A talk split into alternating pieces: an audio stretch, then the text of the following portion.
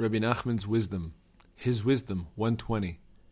The Rebbe once quoted the verse, "Be strong and brave, all who hope in God." Psalms 31:25. The Rebbe stressed, "All who hope in God." You may not be worthy of holiness or devotion, but you can still hope.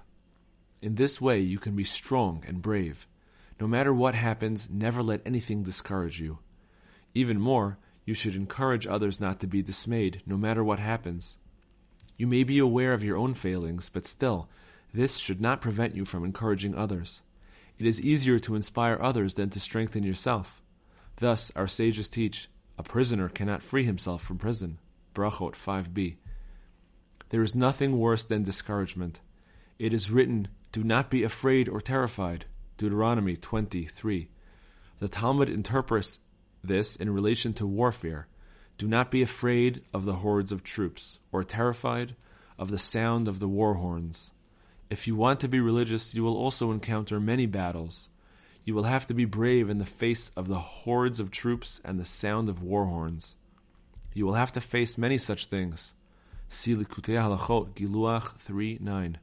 You must take a stand and not surrender your ground, no matter what you encounter. Anticipate God's help. Shabbat 31a, and do not stray from him. The Talmud says about war, retreat is the beginning of defeat. Sota 44b. How can you run from God? It is written, Where can I flee from you? If I mount up to heaven, you are there. If I descend to hell, you are there. Psalms 139, 7 to 8. God is everywhere.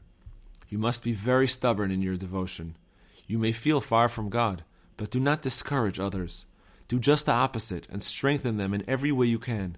Speak to them with words that restore the soul. Psalms 19:8. Do this, and eventually you will also be affected and be worthy of true devotion to God.